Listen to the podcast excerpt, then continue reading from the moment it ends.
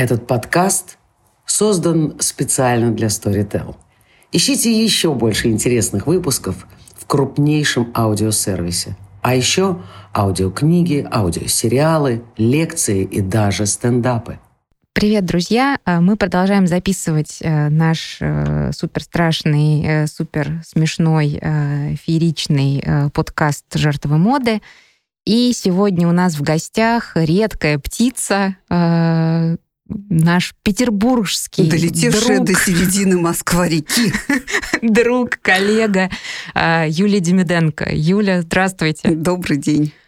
И когда я думала над этим подкастом, то поняла, что мы с вами можем говорить на такое количество тем, да, что нам надо планировать несколько подкастов, и мы это обязательно сделаем, я думаю, да, но Пожалуй, что сегодня э, очень хочется э, поговорить на тему, э, на, который, на которую вы долго и, я надеюсь, да, пишете книгу для серии библиотек журнала «Теория моды». Мы будем говорить про прически, мы будем говорить про волосы. И э, вот вопрос, да, почему в какой-то момент, когда, да, вы думали о том, о чем написать, э, почему именно прически попали э, в фокус э, внимания, это... или все было по-другому? Нет, это совершеннейшая случайность, потому что мне просто в свое время предложило издательство, которое существовало еще с советских времен под названием «Аврора», издательство, которое занималось книгами по искусству. Вот еще там где-то в самом конце 90-х годов они мне предложили сделать такую книжку. Я начала ее делать для них, но потом, в общем-то, и людей там не стало, и издательства уже не существует, а идея книжки живет. Ура! Мы очень будем надеяться, что э, когда-то она воплотится совершенно в реальность. Уже да? немного осталось. Да. Ура! Ну, на самом деле, э, да, вот э, волосы, они, э, ну, мало того, что та часть тела, которая все время попадает в фокус внимания, становится предметом социального беспокойства, действительно историй, связанных там с плохой прической, там, с неудачным цветом, в который вдруг окрасили голову, или еще с какими-то ужасными ужасами, часто действительно связан именно с волосами. То есть волосы, они какие-то, да, вот в этом смысле э, наиболее, что ли, удачливые да, в таких вот модных историях. Есть какие-то известные э, известные, не знаю, анекдотические кейсы, да, когда именно прическа или там волосы оказываются в центре внимания? Слушайте, миллион, да, вот даже как бы и, и сложно с чего-то начать, за что зацепиться, правда сложно. Ну, смотрите, например, да, вот кубинская история, когда, э, когда Кубу покидают американцы, да, вот революция, кубинская революция происходит, а, и сразу же начинаются, конечно, всякие репрессивные меры, которые в первую очередь касаются, ну, как у всякой революции, всяческих богачеств. Вот. И что делают дамы? Они... А в это время, помните, такие прически с начесом? Угу. Помните, это я не имею в виду, что вы обязательно должны их картинки, помнить, но, картинки. по крайней мере, картинки знаете, вот такие прически с начесом, там такое воронье гнездышко, вот, и украшения прятали в них, когда угу.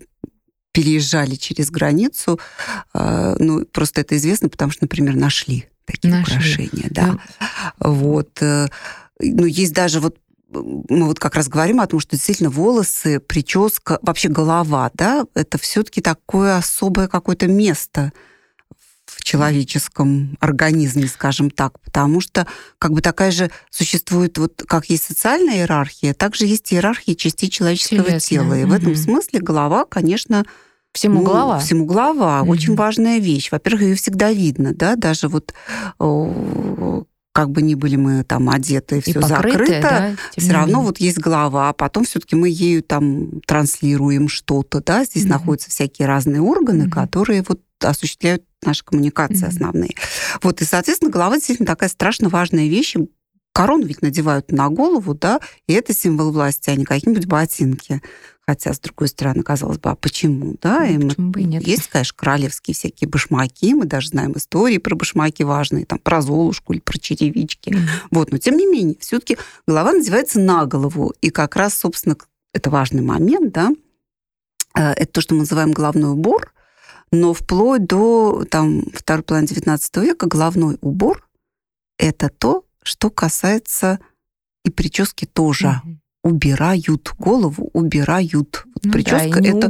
Голова. А в 18 веке угу. такое было слово уборка для обозначения прически. Кстати, 18 век, да, ведь э, ну вот так, если вспомнить карикатуры, э, которые, которые, конечно, да, там своим предметом модные это всякие штучки имеют довольно часто, да, то есть мода попадает в фокус внимания карикатуристов э, чаще чего бы то ни было. Ну, наверное, и, про, и на этот вопрос мы можем ответить, почему. И вот интересно, что э, карикатуристы чаще всего обращают внимание на голову в XVIII веке, на прически да. модниц, потому что они многоэтажные, да, они прическа XVIII века, она вообще, мне даже кажется иногда, что если вот как-то посчитать, по-моему, никто такой анализ не делал, чисто статистический, да, это, наверное, самый э, ходовой сюжет для карикатуры. Причем, ну, в основном, конечно, женская прическа, но мужские тоже были. Опять же, это интересно, да, это все-таки тоже какая-то иерархия.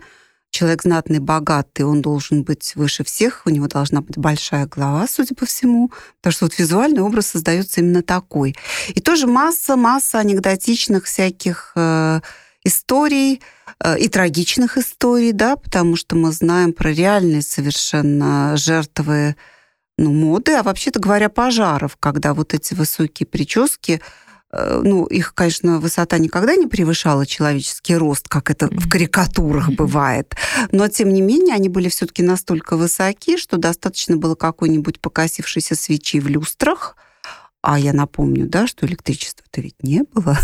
и это все и свечи. Как и как-то жили, а свеч очень много, и даже, может быть, не обязательно, э, даже не обязательно свеча, да, вот просто этот горячий расплавленный mm-hmm. воск, даже он мог вызвать возгорание какой-нибудь там части прически, потому что там же кроме волос, там чего только нет, чтобы создать вот эту высоту, там какая-нибудь пакля, какая-нибудь шерсть, кстати, прекрасный совершенно для пожара угу. материал. Горючий. Там э, метры, даже сотни метров газа, лент, э, кружев, чего угодно. И, в общем, мы знаем такие истории, когда дело касалось сразу нескольких человек, просто погибших вот в результате таких вот пожаров, связанных с прическами именно.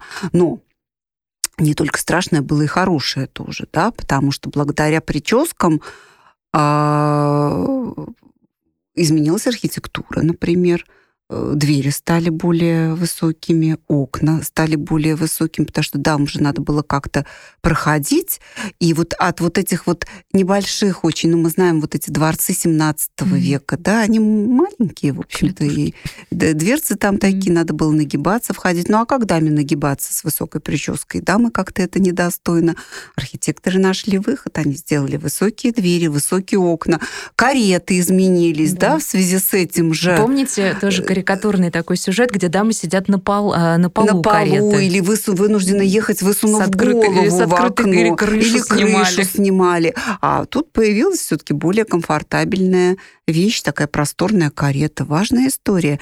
Но пока не изобрели точно такой же механизм, который потом использовался в шляпах, в шапокляках, да, пружинка mm-hmm. фактически, которая позволяла прическу раскрывать и убирать, а раскрывать и убирать. И когда это было изобретено?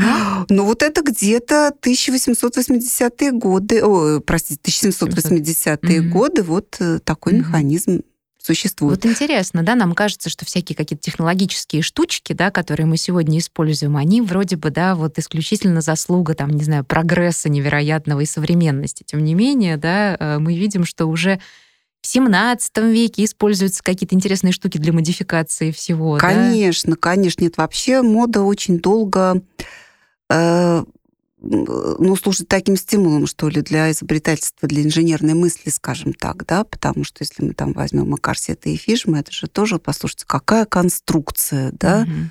Недаром Эльф и Петров сравнивали корсет с летательным аппаратом Леонардо да Винчи, да, это правда, это правда, это невероятно сложная вещь. Ну да, инженерная мысль. Э, высота. Ну, даже будем говорить mm-hmm. о том, что сам крой, mm-hmm. вообще-то говоря, mm-hmm. да, одно дело просто в тряпочку замотаться, а другое дело сделать эту тряпочку удобной и сидящей по фигуре. Да, это на самом деле тоже такая отдельная история, про которую очень хочется поговорить, да, вообще вот как бы крой, как он революционизировал, э, ну, вообще все процессы и по сути, э, вот мы там в одной из передач разговаривали о теле, о модном теле, о том, как э, разные да, там, предметы одежды и, соответственно, нижнее белье формируют, конструируют модную фигуру.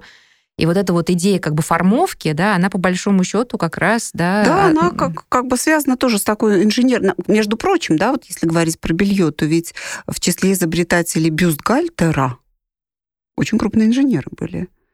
Да, в частности, вот Риару же приписывают бикини. тоже.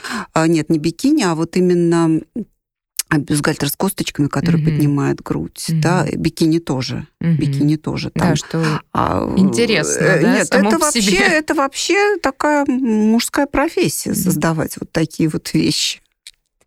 Слушайте, любопытно, ужасно. Мне кажется, что действительно очень много каких-то таких э, ну, изобретений, да, которые в, мод, в моде оказываются мы даже не до конца отдаем себе отчет в том, что это какая-то технология на самом деле. Ну, да? конечно, ну я моду, моду очень здорово стимулирует, да, там мы можем про красители говорить, про э, очистку, да, всего mm-hmm. и вся.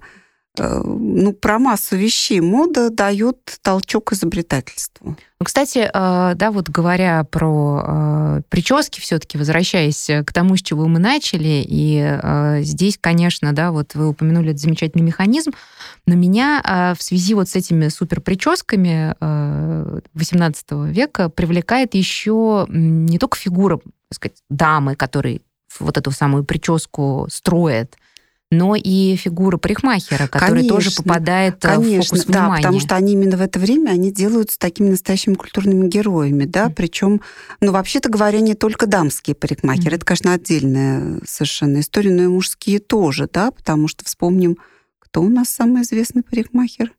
Брэдобрей. Да, да, Фигаро вообще-то, Фигаро, да, и очень многие вещи, которые мы сегодня знаем, да, вот эти вот сейчас барбершопы всюду mm-hmm. открылись, Цирюльня. мы знаем музыкальный mm-hmm. такой еще жанр, а это же откуда тоже все берется? Между прочим, из 18 mm-hmm. века, да, это были, вот в это время парикмахерская формируется как такой мужской клуб. клуб мужской mm-hmm. клуб, да, а парикмахер, его главное достоинство даже не чисто выбрить, эко невидаль. Э, ну, один раз научился и брей себе.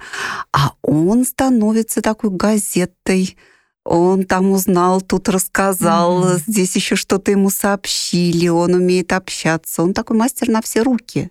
Но на самом деле, мне кажется, эта репутация, она сохранилась за парикмахерами э, и там стилистами в дальнейшем, да, что вот они какие-то такие пограничные фигуры, да, конечно, которые ведают, конечно, да, каким-то суперзнанием. Конечно, да, это такая фигура, которая, между прочим, разные социальные слои тоже, да, как бы соединяет. С одной стороны, они каким-то там высшим совершенно кругам причастны, с другой стороны, должны общаться там с партнерами и со всеми на свете.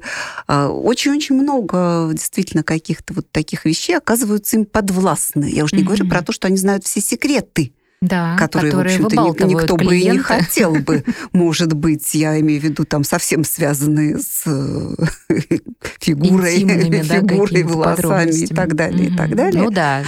Вот, поэтому это, конечно, фигура такая, и не случайно э, ну, опять же, в XVIII веке, если мы про него говорим, очень многих э, людей называли тайными министрами, вот, которые заведовали гардеробом, которые были парикмахерами. Mm-hmm. Вот все понимали, что через них можно добиться чинов, наград, богатств mm-hmm. и так далее, и так Но далее. это как Роза Бертен у Марии как Антуанетты, министр совершенно моды. верно, совершенно верно. Mm-hmm. И вот всякие знаменитые парикмахеры XVIII века, вот именно в это время появляются вот эти все крупные имена. То есть такая приближенность к телу, в буквальном смысле слова, да, к волосам, да, она да, делала но мы людей... не забудем еще, что ведь, собственно, звание королевского парикмахера, если там говорить о Франции, да, оно предполагало, что вы больше никого не причесываете.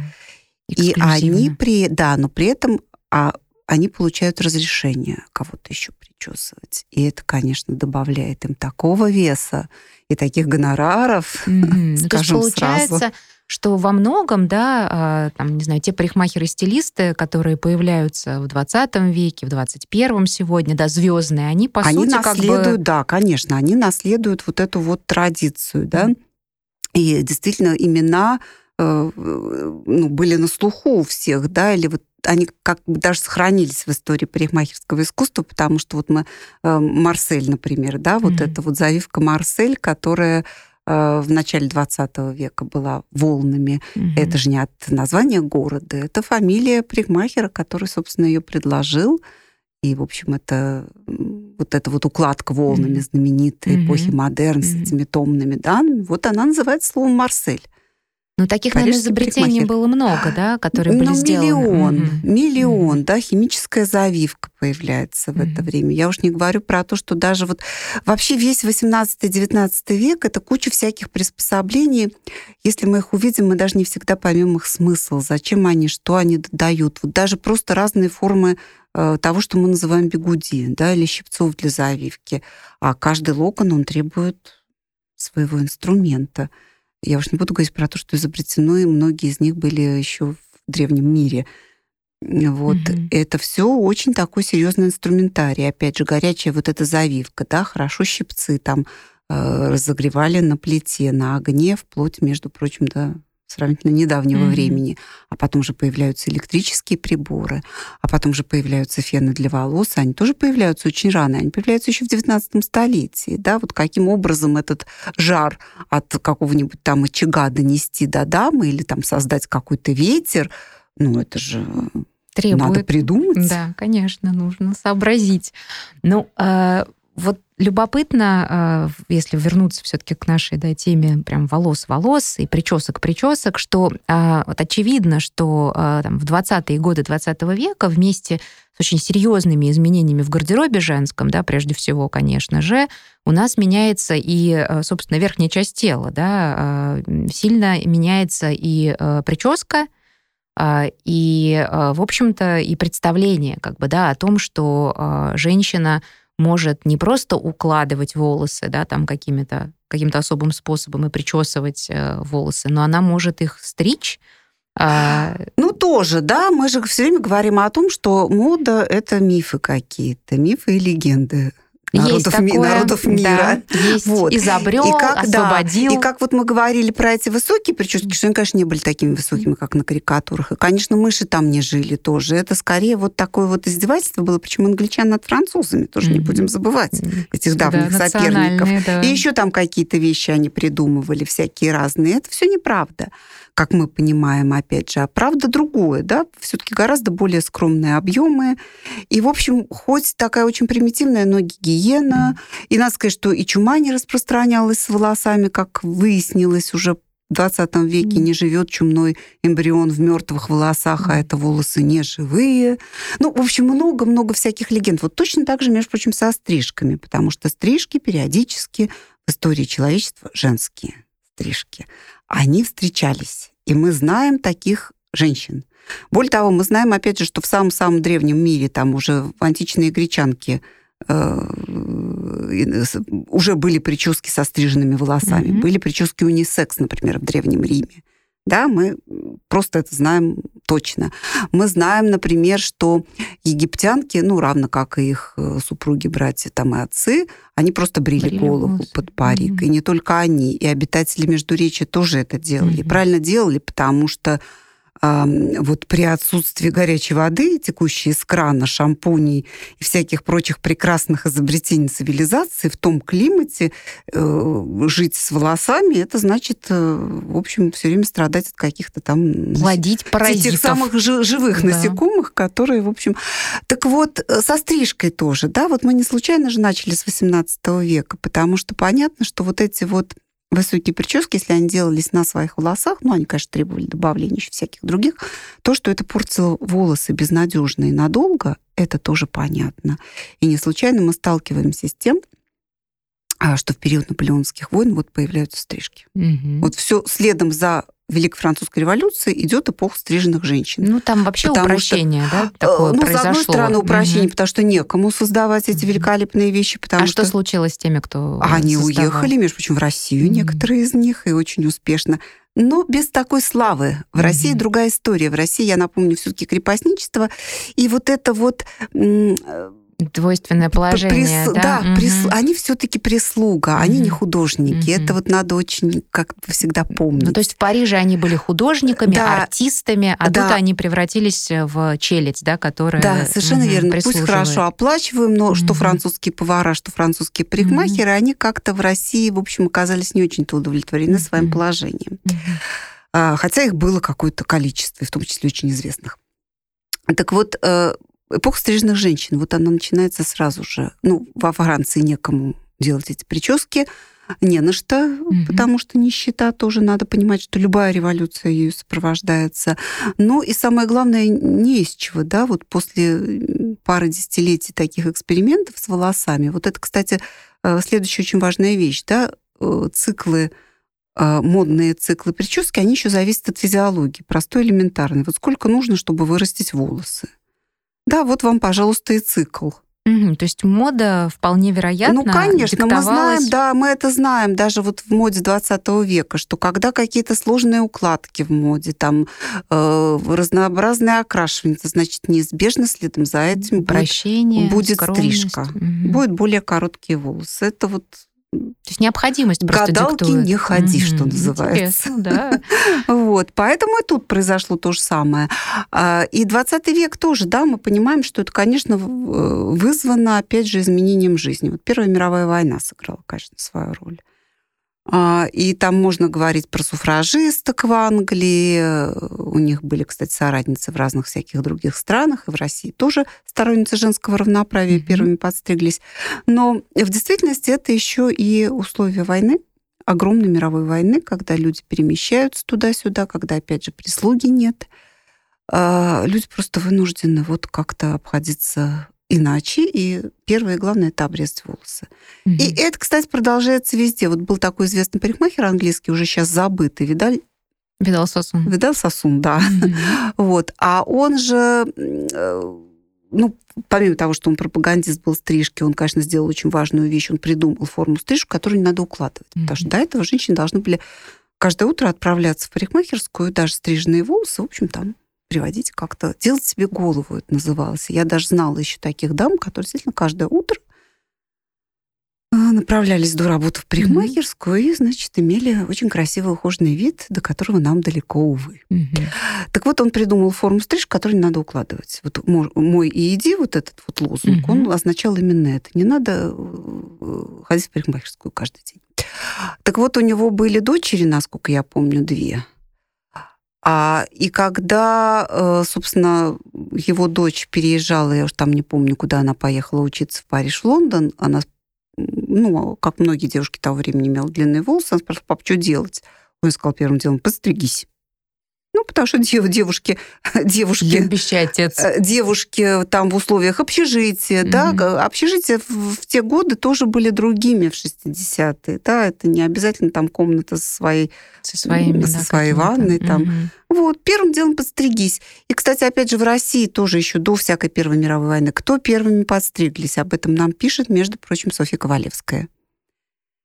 Э, стриженные называли кого? Уч, э, учащихся на бестужевских mm-hmm. женских курсах. Mm-hmm. Они съехали со всей России, они снимают углы, куда им там с этими длинными косами, узлами mm-hmm. и прическами. Mm-hmm.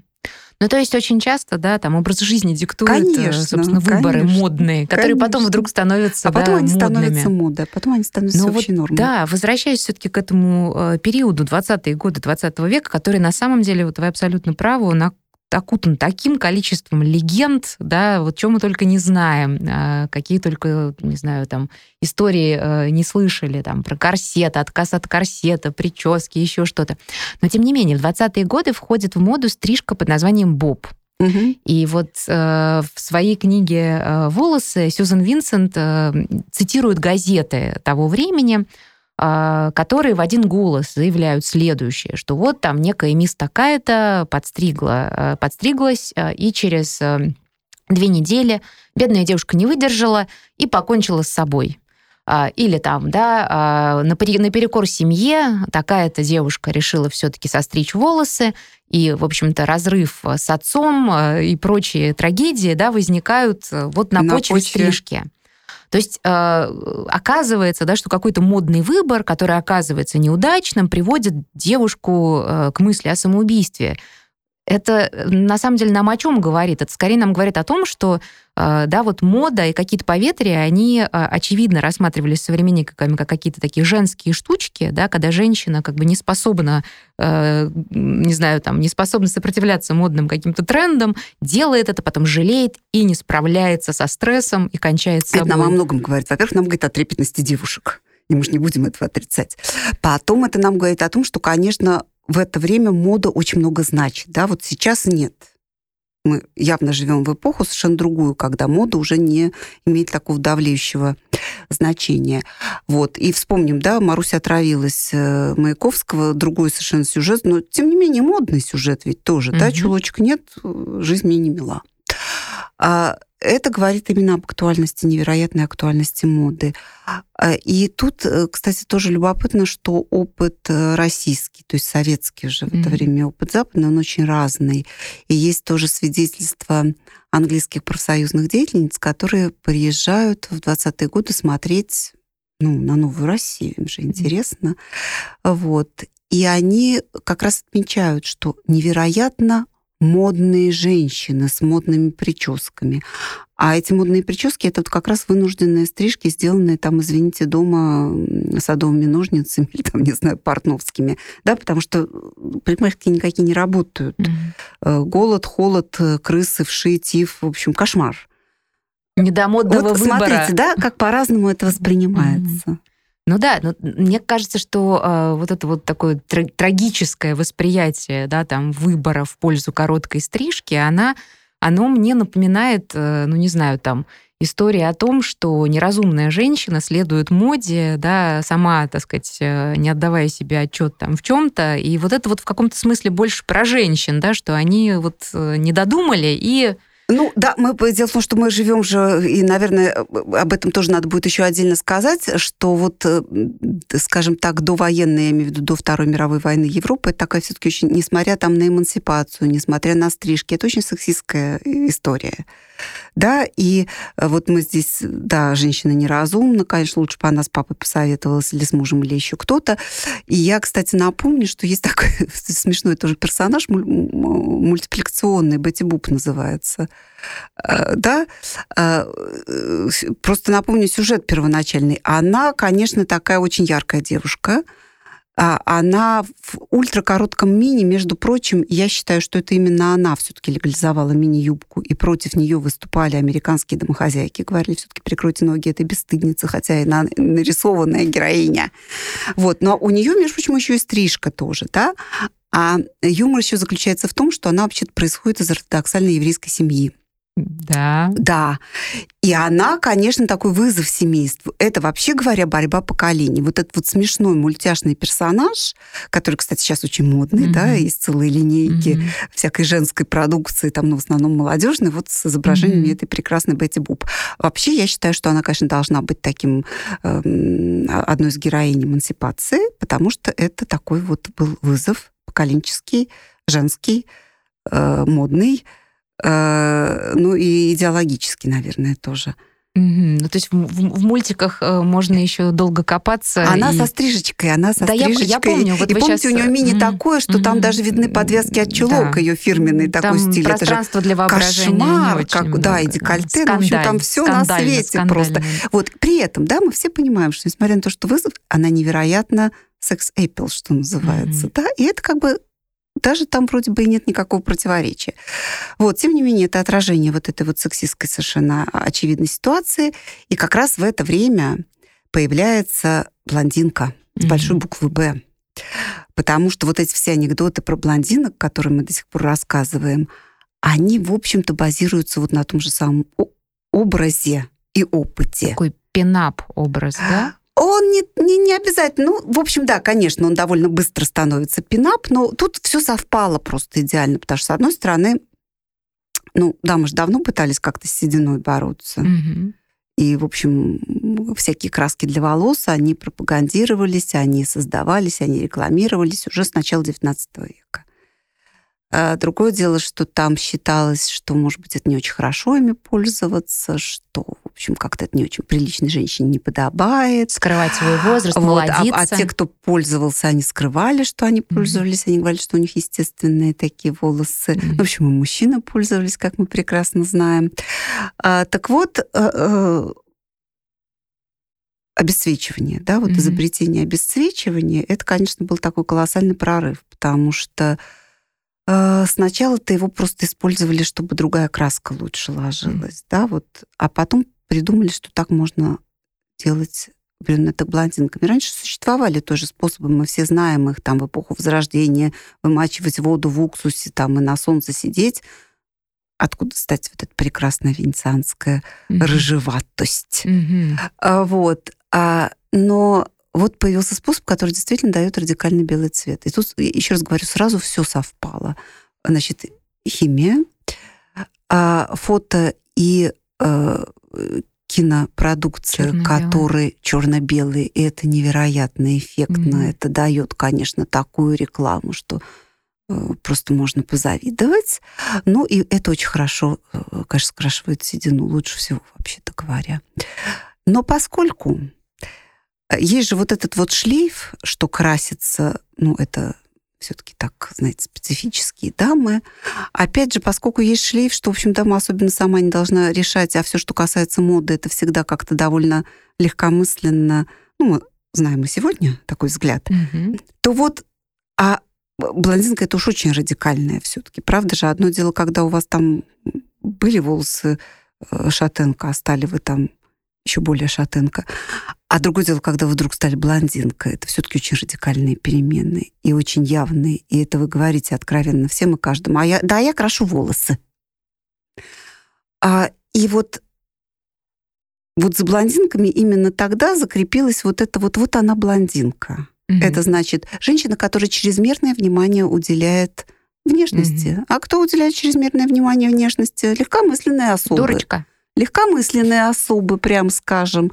Вот поэтому, ну, и действительно джентльмены, в общем-то, предпочитают блондинок на каком-то этапе. Поэтому это просто потому, что их меньше гораздо, природных блондинок. Да, это, это конечно, удивительно, да, что при том, что их вроде бы становится все меньше и меньше, тем не менее, вот этот вот миф о блондинке, он очень устойчиво присутствует в культуре, с другой стороны, да, понятно, что, да, там Джин Харлоу, Мэй Уэст, э, там, естественно, Мерлин Монро, такая образцовая ну, блондинка. Да, да, да, да. Но мы понимаем, что со временем, там, даже Мадонна и Леди Гага, они скорее уже этот миф такой, да, там, иронически обыгрывают в, конечно, своем образе. Конечно, да? конечно. Но я вот просто хочу сказать, что я один раз разговаривала с итальянским мужчиной, который пер... ну, уже очень во взрослом возрасте впервые попал в Осло.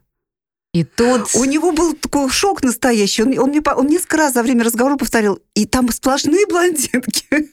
Да, вот. Вот, и, конечно, для итальянского мужчины это Испытание. действительно шок. Да уж. Ну, а, вот а, с блондинками это все более-менее понятно, хотя, с другой стороны, да, вот блондинки, они легкомысленные, а брюнетки, они обязательно какие? Они ведь, э, да, какие-то тоже а, я особенные. Я хочу сказать, что тут в каждой культуре, конечно, свои mm-hmm. коды такие особенные. Вот для русской, они коварные. Угу. Они коварные, потому что, мне кажется, тут я могу ошибаться, я, кстати, не знаю исследований на эту тему, потому что э, с ними связана такая более южная какая-то история, а с юга и с востока для России всегда идет какая-то опасность. опасность и у нас шамаханская царица, mm. и у нас много-много-много всяких таких вещей, да. То есть цвет волос это вполне себе политическая такая это история. Это очень даже политическая mm. история. Вообще все, что с волосами происходит, это, ну, там, слушайте, э, самый такой яркий, наверное, пример это Китай. Да, во-первых, вспомните тайпаньское восстание, знаменитое середины XIX века, да, когда именно китайки, простой народ восстают, их называют длинноволосым. Mm-hmm. Да, а э, еще другая история это, э, это э, монгол, маньчжуры, маньчжурская династия, которая угу. очень долго в Китае правит, и которая в знак унижения заставляет китайцев носить косу, с которой потом китайцы по всему миру будут ассоциироваться, и игрушки будут делать такие вот китайцы с косой. Угу. Да, а это вот это вот это такая репрессия история, в определенном да, смысле, mm-hmm. да, национальная. И как потом китайцы избавлялись от этих кос радостно уже в 20 веке после того, как э, маньчжуров скинули. Угу. Но таких жестов действительно очень много политических, ну, вообще не только мы там про, с волосами, да, Ну, связано. с волосами, mm. да, можем... Известно, да, что политические противники характеризуются через внешний вид, да, вспомните английскую революцию. Бритоголовые. Да, круглоголовые. Mm. Да, круглоголовые. Точно. Простолюдины. Да. А что такое? Под горшок стриглись. Mm-hmm. Вот как у нас в деревнях, самая простая стрижка. Чтобы ровненько было. Ну, ну, там, может, не горшок использовался, может, какой-то другой предмет, но тем не менее, да. Вот это, пожалуйста. Угу. А вот, да, все-таки э, интересно посмотреть. Но бритоголовые это тоже политика, да, конечно, конечно, как мы да, понимаем. протест, еще какая, разумеется, да, да, еще потому какая. что если мы посмотрим на, не знаю, там субкультуры какие-то, да, такие вот, ну, наиболее яркие, что ли, в истории. Дреды, Мгм. дреды, пожалуйста. А, кстати, дреды, да, вот э, сегодня, ну, не знаю, э, сказать, сегодня, наверное, в каком-то определенном культурном контексте э, ну, как-то вот даже э, не всегда э, безопасно, э, да, вот эти дреды накручивать, потому что что раньше могло быть модным жестом, сегодня уже в рамках э, вот этой вот риторики культурной апроприации, конечно, уже смотрится, ну, как да, и многое, звучит как, и многое некоторое, да, другое, да, вот при том, что мы, да, при том, что мы говорим о том, что сейчас как бы вроде бы мода не актуальна, и вообще внешние всякие практики, они э, не так актуальны, а в то же время они вызывают очень часто, ну, в силу того, что вообще толерантность сильно как бы поколебалась в мире, да, то вот внешний вид сейчас вызывает очень часто агрессию, и просто к этому надо быть готовыми. Мгм. Вот. Но дреды тоже ведь поначалу вызывали просто другую, да? Я напомню, что тут мы даже знаем изобретателя. Вернее, такого даже... Не то, что изобретатель, изобретатель народ, конечно, потому что дреды по всему миру, да, индийские йоги с дредами ходят, у них обед там, у некоторых не стричься всю жизнь, ну, во что превращаются волосы, мы понимаем. Вот. А вообще вот такой проводник этой моды в Европу, это Боб Марли, конечно. Сейчас, кстати, я даже не уверена, что вот останови на улице человека с дредами, что он знает имя Боба Марли, да? А Боб Марли, у него, во-первых, такая была теория панафриканизма. Он очень так помнил, что население Ямайки, в общем, современное, оно из Африки. Вот. И потом вообще тоже очень бедная. Все-таки это была территория невероятно бедная, нищих много. А вот эти нищие с этими волосами, там волосы быстро превращаются, бог знает во что. У петербургских бомжей и сегодня, в общем, дреды можно найти. Это не значит, что они модные люди. Вот, но Марли делает из этого художественный жест, а, и, бу- а потом еще растафарианство, да, Мгм. сыграл, потому что бог Джа именно за дреды Мгм. должен вытащить вас Вытянуть. туда наверх, в рай, и вам будет хорошо там. Мгм. И дредами ведь их тоже... а, И это вызов одновременно. Это вызов... Да, и появляется, ведь это впервые появляется в 50-е годы, когда вот этот вот ежедневный поход в парикмахерскую, Мгм. Бритье. Э, Для мужчин Мгм. ежедневное бритье, для дам ежедневная укладка. Вот такой чрезмерный как бы уход, то есть Мгм. это альтернатива ему. И в этом смысле вот э, дредами, то есть ужасными. Мгм. Ужасными. Их да. назвали вот как раз эти американцы, благополучный эстеблишмент такой, который столкнулся с ними в музыкальных клубах Мгм. каких-то там, куда Ну, эти то есть- выходцы из Ямайки. Ну, то есть, да, вот Приезжают. получается, что э, там прическа, она оказывается тоже как бы таким очень ярким политическим жестом. Ну, и вот Конечно, конечно. Хиппи же тоже, да, они же не Хиппи. случайно, э, не случайно главный мюзикл про хиппи называется «Волосы». Волосы, Вот, волосы. то есть э, это же, да, такая ну, Конечно. сказать, протестная энергия за этим за всем Конечно, стоит. даже можем вспомнить там Анджелу Дэвис, да, такую самую известную. Хотя, в общем, там, конечно, очень можно по-разному оценивать саму фигуру, да, ее политические взгляды. Но в России, например, это был сразу в, ну, в советской России, в СССР, был всплеск вот моды на эти вот завивки химические, которые вот В тоже стиле так, в стиле, Дэвис. да, в стиле таком африканском.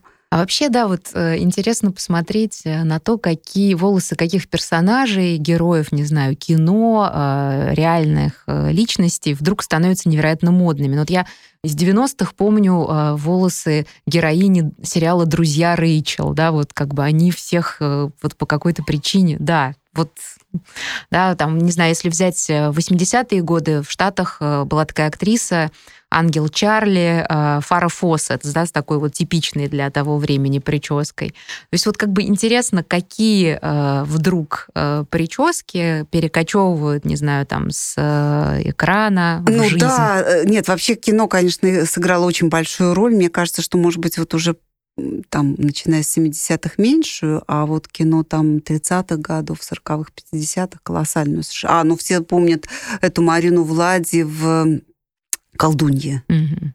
Бабетта идет на войну, да, это все это рождение, вот, ну, то есть сначала это, конечно, мода, и в угоду моде э, причесывают героинь кинофильмов, а потом это, конечно, шагает далеко-далеко за пределы экранов и становится таким просто повальным увлечением. А вот интересно, да, мы обсудили э, миф о блондинке, да, там вспомнили коварных брюнеток. А вот что с рыжими? Ведь вот интересно, да, что почему-то рыжие, да, они все время оказываются э, объектом какого-то специального внимания. Э, слушайте, опять же, очень по-разному в разных культурах, да, вот мы все время должны об этом помнить. И рыжий цвет волос просто редкий для начала. Один процент, по-моему, всего населения. Да, и это, это уже э, повод отнестись к рыжим... С подозрением. С подозрением, что, в общем, и делало человечество на протяжении многих э, веков. И мы знаем, в некоторых странах в Средневековье рыжие – это однозначно ведьмы. Ведьмы. И, в общем, рыжих людей всячески преследовали. Вот. С другой стороны, мы знаем, что вот опять же все попытки сделать волосы светлее, они приводят, э, ну, к хорошие темные волосы, они неизбежно э, приводят к рожине. И вот эпоха Возрождения, она нам это показывает, ну, конечно, там на севере Италии сейчас есть такие люди довольно светловолосые, рыжие, но вообще-то говоря, все-таки там хорошо порезвились арабы, и вот этот средиземноморский тип, он все-таки предполагает волосы темные. И, э, ну, мы знаем вообще, да, чего, чего говорить про возрождение. Еще, опять же, древние гречанки э, пытались как-то придать себе светлости волосам разными способами, да, где-то там использовали пудру цветную, просто засыпали волосы мукой, тоже, знаете ли, красота еще та, наверное, с нашей точки зрения. А, кстати, да, вот э, мы периодически э, говорим про гигиену, когда говорим про волосы, про прически, да, и очень часто какие-то, да, там решения, которые нам вроде кажутся с нашей перспективы модными решениями, на самом деле оказываются, да, вполне там находятся в русле каких-то гигиенических тенденций эпохи. Да, ну вот давайте про рыжих. Мне да. кажется, что перелом произошел в эпоху Возрождения как раз, да, когда наоборот вот рыжие волосы избавляются как-то от всех негативных каких-то коннотаций и становятся в том числе идеалом красоты. Их, правда, не всегда называют... Рыжий все-таки тоже такой хороший цвет, у него очень много оттенков. Золотой, да? например. Золотой, медный, там, темно-рыжий, ну, по-всякому. Вот, поэтому тут тоже надо очень осторожно. Ну и дальше мы имеем уже просто рыжий, как вот такой культурный код определенный, да, вот для англичан во второй mm, половине XIX да. века, викторианской эпохи, да, это просто вот э, раз рыжая, это уже принадлежность к какому-то эстетическому да, вспомните, вспомните эти мифы, которые э, до сих пор, по-моему, окружают фигуру Элизабет Сидл, э, подруги Сидл, э, да. Данте Габриэля Рассетти, прерафаэлита, да, главного. Да. И вот я даже помню в, в, в далекие годы, когда я писала свой диплом, и он был как раз посвящен там, да, вот отчасти этому братству, после смерти, а, как известно, Элизабет, значит, какое-то время она покоилась с миром, а потом а, Данте Габриэль Рассетти решил ее извлечь из, э, из, из, из, так сказать, могилы, чтобы забрать томик стихов, которые он опрометчиво туда положил и все вспоминали, что по-прежнему ее голова была да. окружена золотым облаком. Золотое сияние. Да. да, да, да, да, Нет, ну вот это на самом деле очень показательно, потому что даже все, все что э, делают там при Рафаэлите эстетическое, эстетическое движение э, Вильям Моррис, да, они очень много там фигурируют этих рыжих волос, когда они перекладывают какие-то средневековые легенды, там всегда, значит, эти рыжие волосы. Это вот такой просто эстетический идеал времени уже. И вот э, с тех пор он так и качает кочует, mm-hmm. то как-то затихает, то оживляется. Ну, в общем, вот э, такая вот перемена произошла все-таки именно в эпоху Возрождения. Mm-hmm. Вот. А если говорить о гигиенических практиках, я поняла, что у вас вызвало сразу же такую ассоциацию. Это, значит, вы мука. решили вспомнить мука, и вы решили, видимо, вспомнить сухие шампуни, которые сейчас в огромном количестве появились. И масло, и все, все, все, да. И помады для волос. Да, да, да. Вообще говоря, конечно, чего только не делали с волосами, да, на протяжении всей истории. Но вот мы говорили, что у южных народов древности у них был очень простой гигиенический рецепт. Это бритье головы головы на лысо. И эффективный, прям скажем. Вот. А потом, действительно, я ведь напомню, что Европа не знает мыла очень долго, до, простите меня, крестовых походов. Они заимствуют этот прекрасный предмет а, у арабов. Европа не знает, ну, то есть знала когда-то, но потом как-то забыла, да, не знает регулярных вот этих водных процедур. Опять же, заимствуют их у арабов. И мы знаем, почему, да, э, водные процедуры регулярные, они как-то, да, тоже с опаской воспринимаются. Опять же, по-разному, да, мы знаем в разных источниках разные вещи. Считается, что это очень вредно для здоровья. Ну, это даже и в XVIII веке мы находим mm-hmm. такие сообщения, что надо как можно меньше мыть голову, потому что это может привести к смертельным заболеваниям. Нарушить баланс в организме. Да, да, да, да. При том, что очень интересно, потому что одновременно как раз в XVIII веке происходит перелом, потому что я напомню, что изобретается микроскоп. Угу. И тут вдруг Был такой прекрасный человек Антон становится... Левингук, так, и вдруг они видят, что нас окружает. И у них, значит, вот сразу же гигиеническая мысль начинает просто бить ключом. Вот. И появляются действительно зачатки вот этой вот гигиены, очень важные ну, действительно важные. Да, и возвращаясь mm. к тому, э, что люди только не делали с волосами, да, в Европу мыло попадает э, во время крестовых походов. Да, ну, как, ну, разные способы. Есть, кстати, растения всякие мылящиеся, да, которые тоже использовались. Глина, Все подручные зола. средства. Очень-очень много разных, mm-hmm. да, способов, которыми волосы... Ну, даже если, опять же, мы про античность будем говорить, которая, в общем-то, знает гигиенические процедуры, ну, тоже, знаете, вот это все таки регулярное намазывание головы и тела маслом, наверное, очень хорошо для кожи, но так в повседневной жизни мне все-таки довольно э, сложно представить. Но нам себе сегодня, вот да, у нас вот такое вот скорее будет восприниматься, не знаю, какая-то сальность, да, же да. у нас обычно воспринимается как наоборот признак э, недостаточного ухода. Да, ну а помните тоже Сар Бернар э, рассказывала про свой опыт общения со всякими там дамами Арест, прекрасной арест. эпохи, ну, даже угу. не, да, что вот они были грязные именно, да, что вот угу. эта вот гигиена наша сегодняшняя, она не настолько принята, и они грязные. То есть они как бы традиции некоторые, традиции исследовали, да, вот да, в своих телесных да, ну, практиках. явно ее недостаточно угу. для вот да, но с волосами это вообще, да, любопытно, поскольку э, мало того, что масло, мука, Мука, присыпали да. там... Огромное количество всякой разного рода пудры, там mm-hmm. из чего только ее не делали, кстати сказать. Но и в то, в то же время, да, это, а с другой стороны, она же абсорбировала еще этот жир. Тут очень много... Э, волосы кажутся гуще, волос mm-hmm. кажется больше, да, это тоже важно. Э, с другой стороны, я думаю, что это еще и какой-то естественный уход тоже. Мы же сейчас тоже всякими пользуемся масляными процедурами для волос. Вот, поэтому... Ну да, возможно, это помогало действительно, ну, поскольку действительно не было этих ежедневных или, там, не знаю, еженедельных водных процедур, возможно, это как-то помогало бороться, там, не знаю, с частицами перхоти. Да, но с другой э. стороны тоже вот мы знаем, например, уже там в конце 19 века, в начале 20 мы знаем там всякие предписания, как вот ухаживать за волосами. Это сто раз чесывание утром, сто раз чесывание днем перед тем, как укладывать их в прическу, да, и какое-то немыслимое количество гребней, расчесок и щеточек надо иметь из разного э, там ворса, Материала, из разных, чтобы... из угу. разных вот этих, из разной щетинки, вот чтобы, значит, это должным сам... образом. Да, то есть э, это довольно сложно понять, и, ну, в принципе, есть такая отдельная совершенно отрасль, как реконструкция всяких исторических практик, связанных с модой, да, я не знаю ничего, вот, что касается причесок, чтобы вот с волосами так экспериментировали. Может быть, просто желающих не нашли. Ну, наверное, да, потому что все-таки э, хочется сохранить волосы в каком-то таком, в, в каком-то таком виде человеческом, более или менее. Но это на самом деле, э, да, вот э, все-таки мы все время, да, кружимся вокруг э, прически, головы.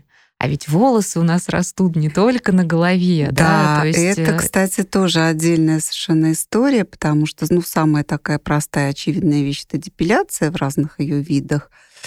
И опять же, с глубокой-глубокой древности это все э, ведет начало.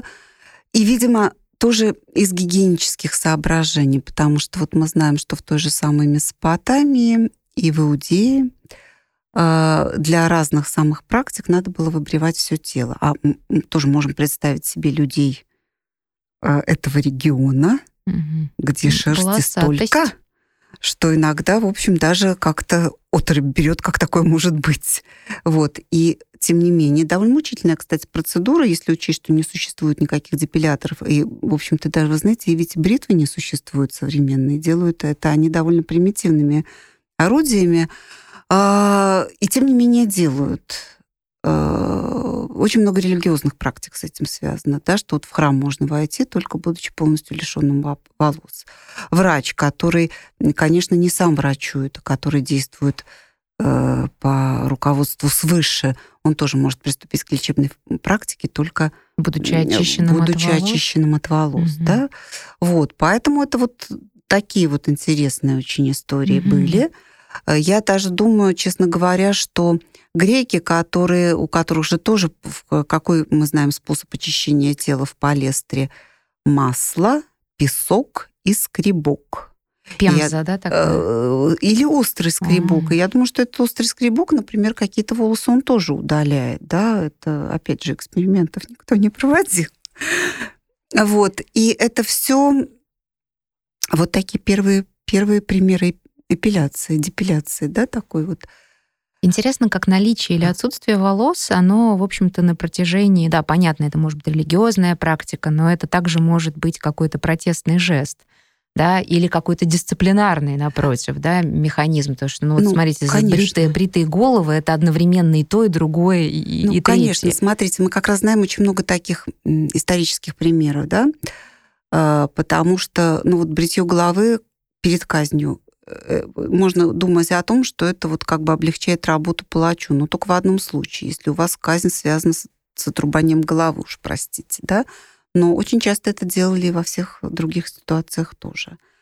А, мы знаем, что бритье головы — это вот позор, особенно для женщин. Да? И мы, кстати, самый последний — это вот то, что было в послевоенной Франции, когда женщин заподозренных коллаборационистов. в коллаборационизме, только заподозренных, заметьте, что это все без суда, без всякого делалось, да, вот их брили наголо. А вот, э, но мы говорили о Второй мировой войне. Же. Да, да, мы mm-hmm. сейчас говорим о Второй мировой войне. Но мы знаем, что, например, вот э, мировинги во Франции, да, знаменитая королевская династия, у них же было еще прозвище длинноволосые короли, они не стригли волосы. Это тоже вот эти вот природные длинные волосы, это в определенном смысле символ власти. Ну, это как, как Самсон, mm-hmm. как Самсон библейский, да, где вся сила в волосах, вся знатность, э, вся власть в волосах.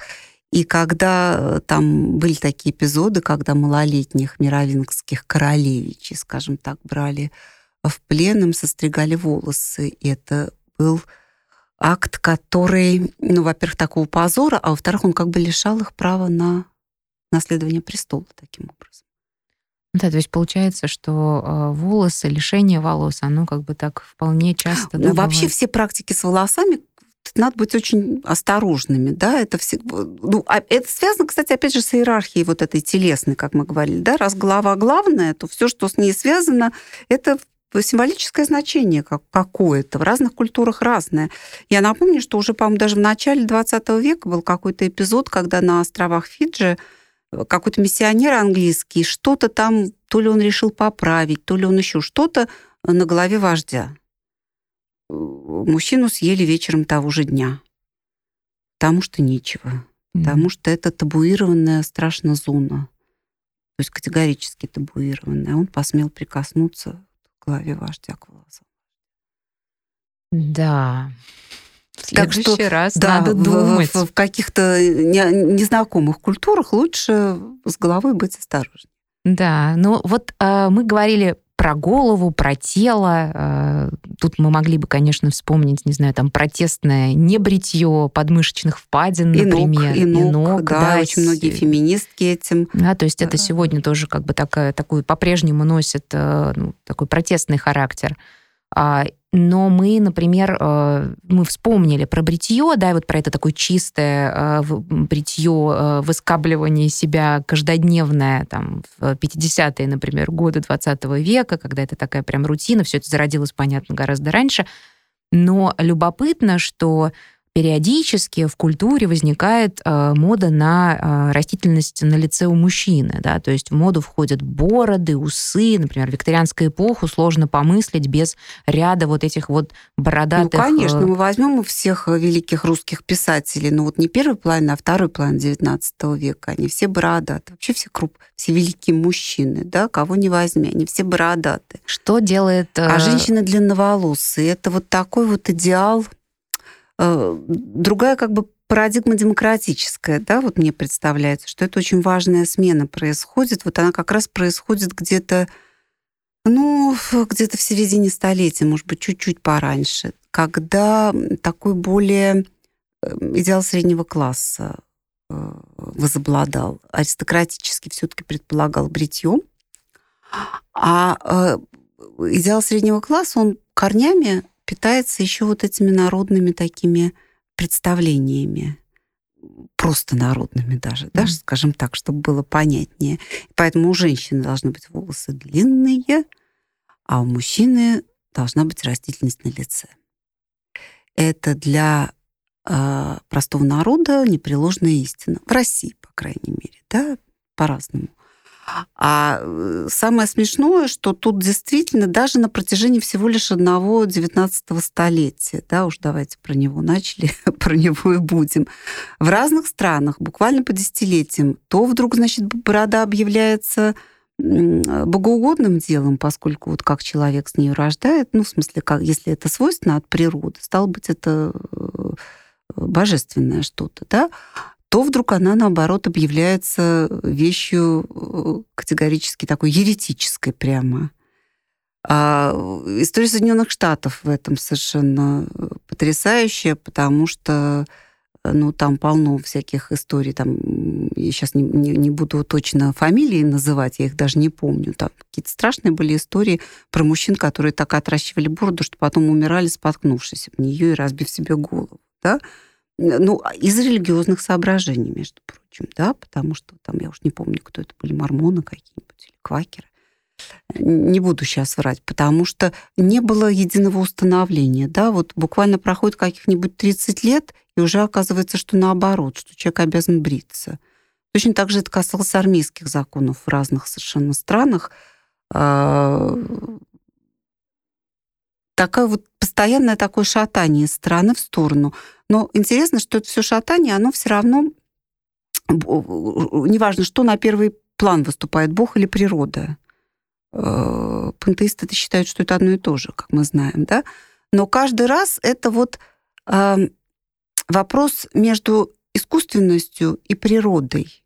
И это вообще с прической очень-очень связано, да? Культура и естественность. Это и с модой связано, и с да, косметикой. Да, да, да. Я даже на... И тут мы вообще можем в самые-самые древние времена погрузиться и взять одно из первых литературных произведений эпоса Гильгамеша Вавилонский знаменитый, да, потому что там, когда, значит, э, Гильгамеш и Инкиду там действуют, и вот они идут в какой-то город, и первое, что они делают, э, расчесывают волосы. Вот понимаете, вот сразу же э, грань между культурой какой-то между дикостью и цивилизацией, между культурой городской и культурой, скажем так, сельской, хотя, в общем, это такие очень относительные понятия, особенно в то время. Вот, пожалуйста, то есть это самый простой способ из человека нецивилизованного Сделать превратиться... цивилизованно. Хотя, как мы понимаем, да, что... Ну, вообще, это так и есть, потому что первая прическа у самого-самого древнего первого первобытного человека, который там, не знаю, еще Homo sapiens превратился, отделился там от всяких прочих, это ее отсутствие. Правда же? У него свободно свисают волосы. Потом он, видимо, приходит к тому, что они мешают там. И появляются вот те вещи, которые, между прочим, до сих пор используются. Хвост, mm-hmm. пучок, обруч.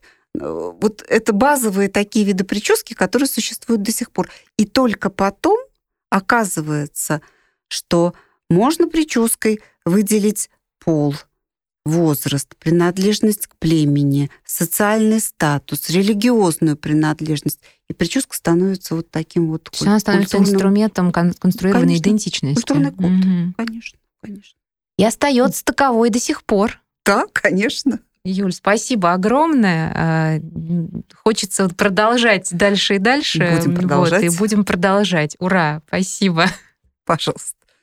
Вы дослушали до конца и хотите послушать еще? Просто зайдите в Storytel и слушайте без рекламы и без ограничений все, что пожелаете. Слушайте. Будьте умнее.